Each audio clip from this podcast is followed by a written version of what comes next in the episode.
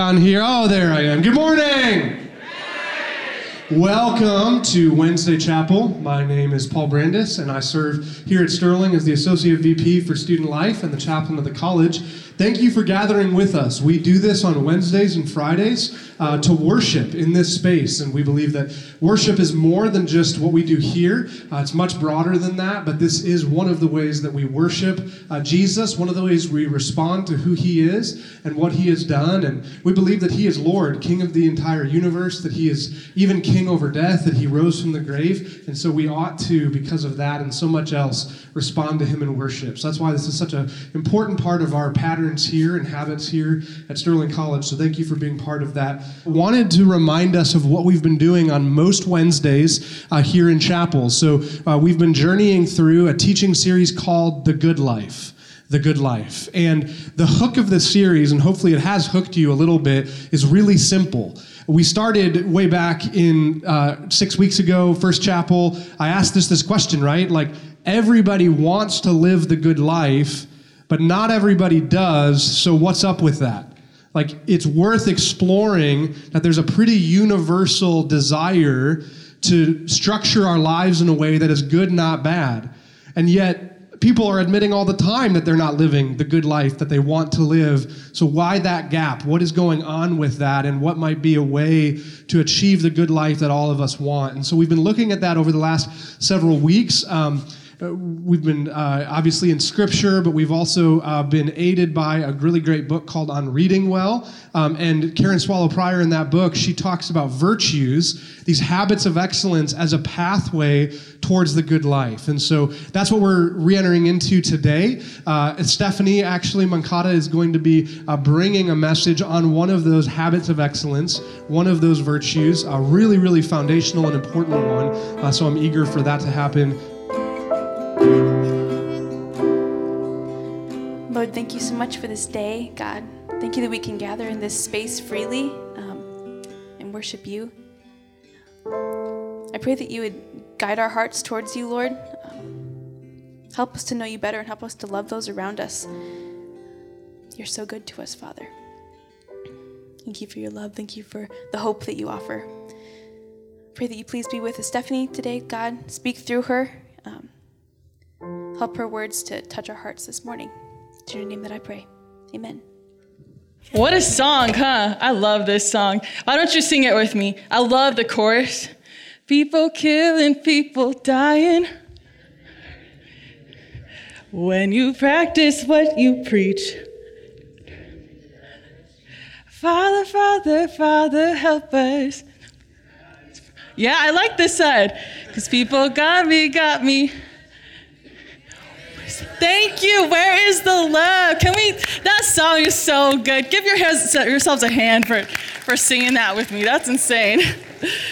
I love, I love, um, I love this song, but I also love, no pun intended, the virtue that we get to talk about today, um, because it prompts every other virtue, and that virtue is love. Um, there was a study done by Harvard Medical School that followed the course of hundreds of men, the course of life of hundreds of men for 75 years. And that study found that what it was trying to find was what is the thing that brings us most life satisfaction? And what they found was that it was warm and loving relationships that brought the most life satisfaction. Another study found that Love can, or the lack of love, can actually be fatal for children. And also that if babies born in a prison system, if they were raised by their mothers in that prison system, that they actually had a better life than those that were raised outside of the prison system while their mothers were in jail, um, even though they were being raised by highly trained professionals. So, what does that tell us? It tells us that we truly cannot function without love. Our bodies need to function out of being loved. And a perfect illu- uh, illustration of this is in the movie Castaway. I don't know if you guys know that movie, but we see Chuck Noland or Tom Hanks um, playing the role of a man who is stranded on an island after his plane crashes. And what we find in this movie is that uh, Chuck Noland finds this uh, within the, all the debris, um, he finds this volleyball and he puts a face on this volleyball and he names it what? Wilson. He names it Wilson. And it's this volleyball that actually keeps uh, Chuck Noland sane during his time on this island. But it wasn't the volleyball, it was this illusion of an idea of community. And Chuck Noland, who prior to the crash on this island um, was a busy man, learned to value community after the fact because he realized that he needs that and he needed that to survive. Karen Swallow Prior, the author we're doing this series on, um, states the following in her book. The film, powerful, this film, uh, uh, Castaway, the film powerfully shows how love and companionship, even if only in the form of a volleyball, are nearly as necessary to human survival as food, water, and shelter. That's crazy.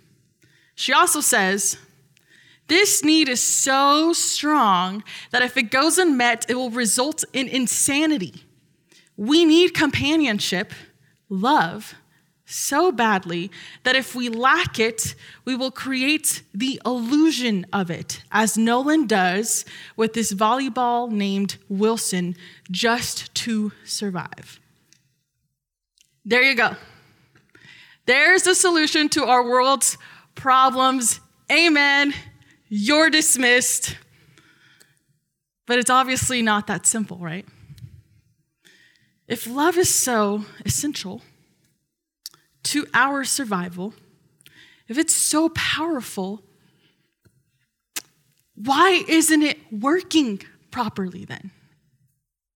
Why isn't love working? Why does it seem to be so messed up? 21 Savage wrote this song, or wrote these lyrics in this song. I'd rather have lo- loyalty than love. Because love really don't mean jack. See, love is just a feeling. You can love somebody and still stab them in the back. It don't take much to love. You can love somebody just by being attached. See, loyalty is an action. You can love or hate me and still have my back. Facts. So 21 Savage seems to be summarizing what love looks like in this world, in this culture. And maybe you agree with these words. Maybe you agree with the words that maybe you prefer loyalty over love. Maybe love really doesn't mean anything to you anymore because you've been betrayed. And maybe it's just a feeling, a fleeting feeling for you now. Maybe it's just a word that's tied to absolutely no action. And yeah, maybe, maybe love really don't mean jack to you anymore. I hear you. I don't know how many times I know that I've been betrayed.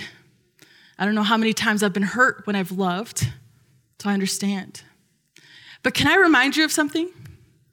Because loving is so powerful, of course, Satan will use something just as beautiful as this thing that is love, that's supposed to be a powerful weapon, in order to distort it for you and make you look at things that really are not love. They're not the real image of love. 1 Peter 5 8 declares, Be alert and of sober mind. Your enemy, the devil, prowls around like a roaring lion looking for someone to devour. If he's prowling around looking for someone to devour and trying to make us look at images of things that don't look like love, if he can take love from us, then we truly are lifeless individuals and capable of receiving or giving anything. Therefore, I'm here to talk about what true love is supposed to look like, and how this love that I'm about to talk about is countercultural to what our world believes love is supposed to look like today. So, Karen Swallow Prior, in her book, says that the type of love we should be practicing is one called charity. And charity entails two things loving God first, number two, loving all else in God. Loving God first, and number two, loving all else in God. 1 John 4 7 tells us, Dear friends, let us love one another. For love comes from God. Everyone who loves has been born of God and knows God. Whoever does not love does not know God because God is love. We cannot love. We're incapable of love without first loving God above all things. And Karen Swallow Prior writes there is no tyranny like the tyranny of a desire that draws us away from God. In other words, there's nothing worse than something that steals your love from God, away from the only true and purest form of love. And that's why it's so important to understand why 21 Savage wrote what they said. You see, the love that they're talking about is a cheap kind of love, a cheap kind of love that seems so transactional. It does not take a whole lot, it becomes too attached. It's not loyal. And the thing is, every single one of those members desires love. They want to feel loved. But what they're loving is an illusion. It's an illusion of something that separates them from the real thing. And hear me out anything that pushes you away from God and pushes you to love something outside of God is an illusion because we cannot love or be true or be loyal without God's love being present in our own lives first. And you will find time and time again that the things that you love outside of God will consistently disappoint you and leave you and fail you and betray you and be disloyal to you. And so anything that tries to grab your attention outside of God Himself is an illusion. And the way that that kind of hit my own life is um, growing up, I, I always thought that I was such an inconvenience to people. I actually did not know what it felt like to truly just be loved for just being. And so I thought that if I could just perform just right, that somehow people would notice me. And it worked. It worked time and time again. Every single time I performed right, I would get the spotlight for a hot second. And finally, I felt like I was receiving the love that I so craved. What I didn't know was that this performance was an illusion of the real thing because it would leave. My spotlight would dim, and I would find something else to try to grab people's attention to love me because I didn't understand what that was. And it was so, it was so, so tiring. But I got so addicted to it. I got so addicted to the performance. I got so addicted to the doing, to the achieving, that it made me so depressed because I wasn't receiving the real thing. I was receiving this image of what I thought was real, but it wasn't. It was taking away everything within me that I thought was bringing and supposed to bring life. So, fast forward into my teens, when I first went to this youth retreat and first realized who God was and who Jesus was and what he did for me, I remember this beautiful moment within that retreat, realizing that I, I felt something that felt unlike anything I'd ever felt before.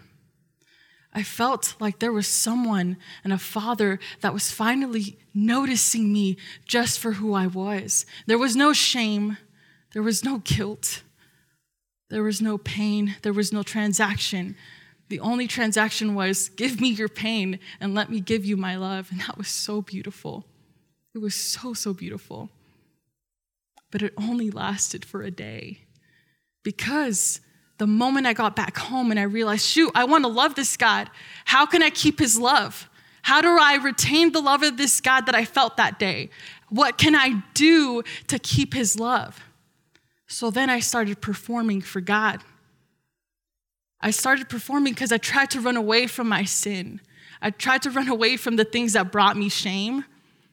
And so I would count the things that I did right in a day. I'd be like, all right, I did this, this, this, this, this, this. Cool. Maybe God can forgive me for the sin I did yesterday. Maybe God can forgive me for the sin I just did right now. Maybe if I do this, then He will finally continue to love me. And then I ended back into this state of depression because I realized that I just became a performer. I was just performing. And unfortunately, I started craving the performing more than I did God.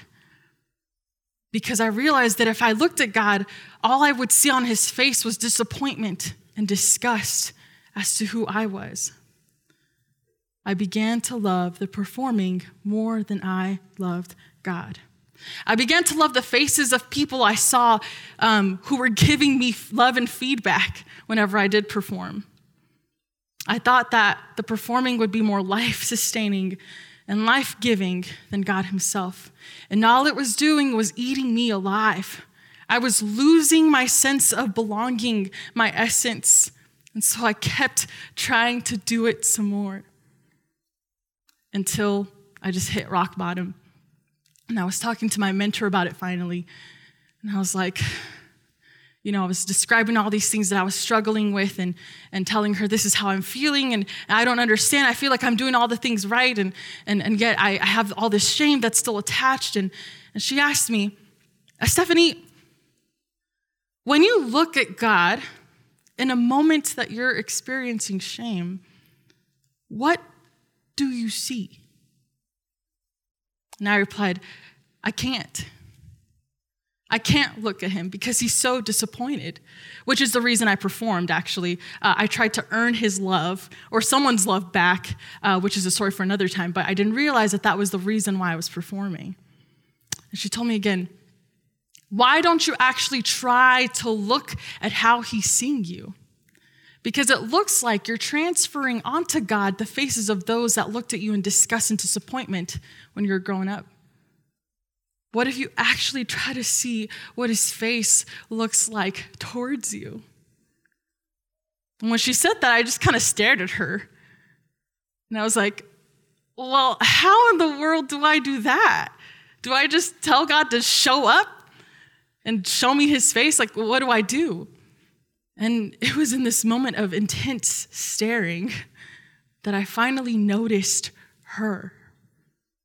And I noticed the way that she was looking at me. And I realized that I had just spilled out all of my shame and all of these things to her. And all I could see coming from her was this immense love exuding towards me. It was then that I understood that God was using this woman I admired to show me the way He was looking at me in that moment in the midst of my pain and my shame, in the midst where I thought all of that was going to bring me love if I continued performing. It was so beautiful because I realized God was looking at me and saying, Stop. I love you, period. The performance was just an illusion, it was not sustainable. But God was showing me that He loved me and I did not need to perform. And this helped me understand God's love towards me, and that filled me up. If you can receive that type of love, let me tell you then that you will finally understand that nothing else could possibly satisfy you. And if you disagree with me, it's because you have not experienced God's love just yet. It's because tasting the love of God will change and transform every single part of you. It's the real thing, it's not an off brand sort of thing. And there's nothing worse than tasting something that tastes like the real thing because you never know if it is the real thing or not. But when you've tasted the real thing, you know, you know when something tastes bad. I actually, so I'm a huge coffee fan, huge, huge coffee fan. I, would like to think that when I go to a cafe, I'd, I'd like to say that, oh, you know what, you're using Folgers, you're using Maxwell, or you're using like some really good beans. So, anyway, so I took a couple of students to a monastery a couple months ago. And monks live a super simple life, super, super simple. And there was this one day, the monk was like, All right, next morning I'm gonna make coffee for you guys, and we're gonna go to the prayer at 5 a.m., and so you guys will be fine. So I wake up the next morning and um, I look at the pot of coffee, and I'm like, Oh my gosh, he said they lived a simple life. I wonder what type of coffee this is.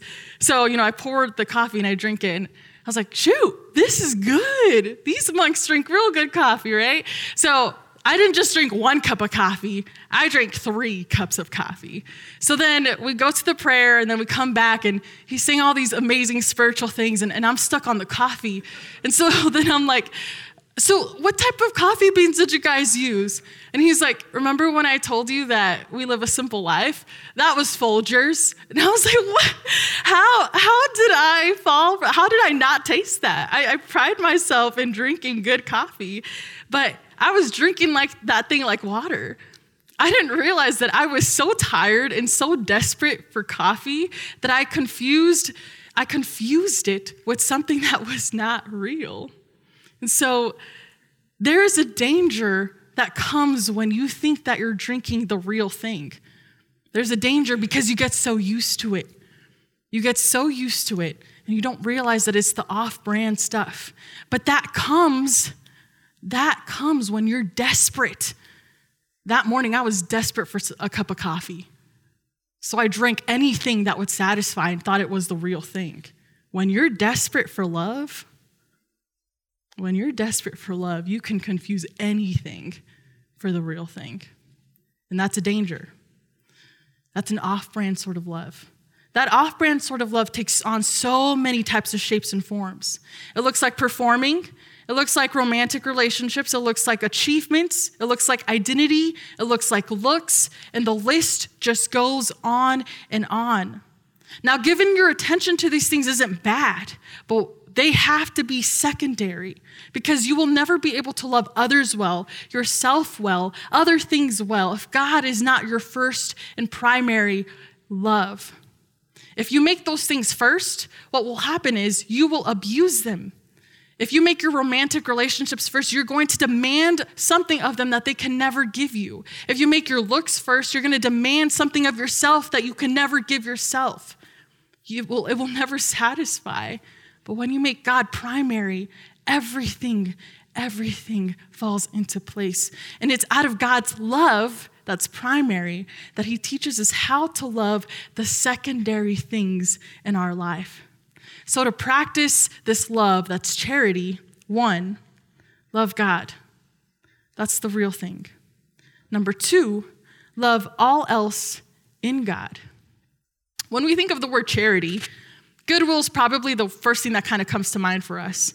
Um, but the thing is, the word charity is a much richer word than what you imagine it to be. Because think about it this way when, when you're about to donate clothes and food and, and time to, to, to charity, you're giving out of the abundance that you have, right? You're, you have excess amount of clothes, you have excess amount of time that you want to donate and to serve others, you have excess amount of this. Well, charity is rich because of that, because it's out of the abundance that you have. When you have God's love, you have an abundance of love within you. And so we're called to give that out. 1 John 4:11 states, "Dear friends, since God so loved us, we also ought to love one another. God lives in us, and his love is made complete in us." And Karen Swallow Prior so beautifully states, "Charity chooses to suffer with the literal meaning of compassion." So, to love and to exercise charity unto others means exercising compassion, when you have this abundance of love, we're called to give it out. And the way we give it out is by walking with someone with compassion. And compassion means to suffer alongside them. And that's a beautiful image of what it looks like to exercise love.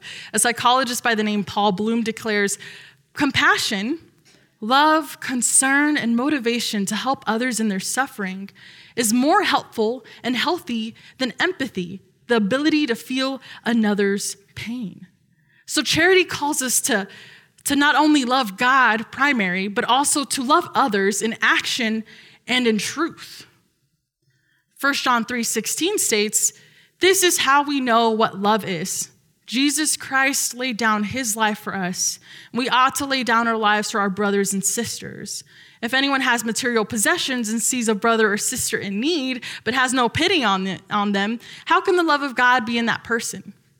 Dear children, let us not love with words or speech, but with actions and in truth.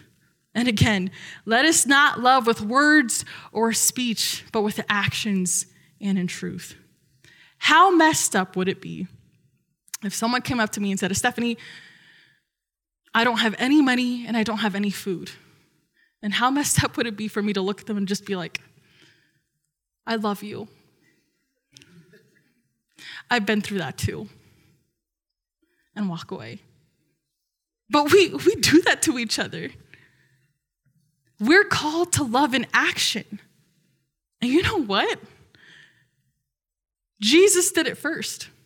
It's so beautiful that Jesus actually shows us what action is by taking initiative, because that's what love is. Love is taking initiative, forgiveness takes initiative.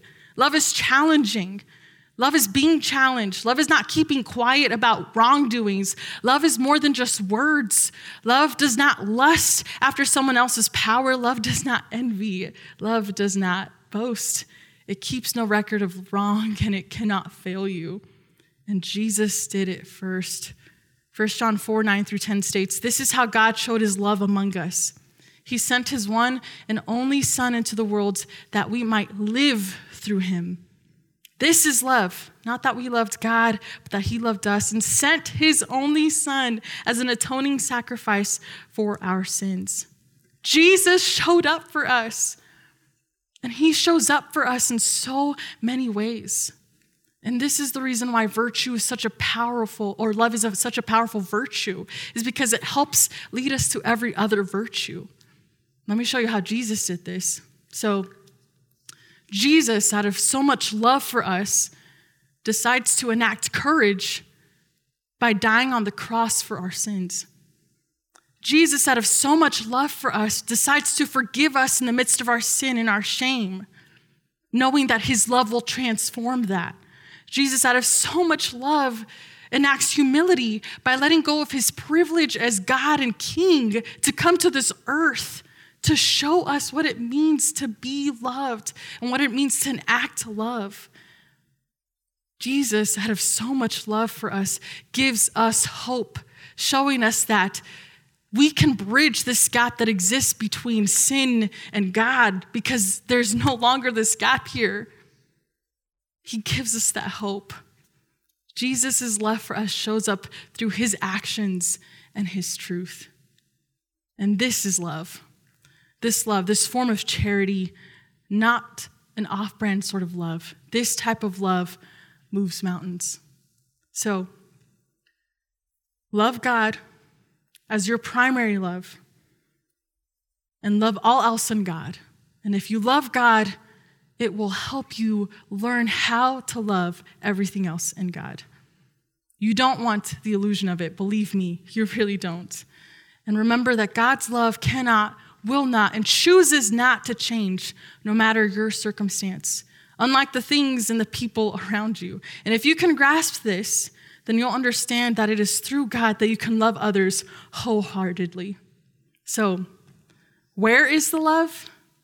If you know Jesus, it's within you, and it's always been, and will not change the look on its face. It will look at you with so much love, and it's begging to be shared. Pray with me. Lord, thank you so much First of all, for this love that you have bestowed upon us, Father, that continues to change us. God, I ask that we may dare to look at your face in those moments of sin and shame, that we may dare to look at you and realize that you are just throwing so much love at us, Lord. And God, I ask that we may then take courage to do something with that, to do something with that love, and to live with our brothers and sisters through their own suffering and through their own pain, and to do something about it. Because, God, that's what you've called us to do. You've called us to love, to love you, and then to love others. God, that's not an easy ask, but I know that you did it first, and we thank you for that. So I ask that you may help us do that well throughout our day today, throughout our week, for the rest of our lives. Thank you for that. In your name we pray.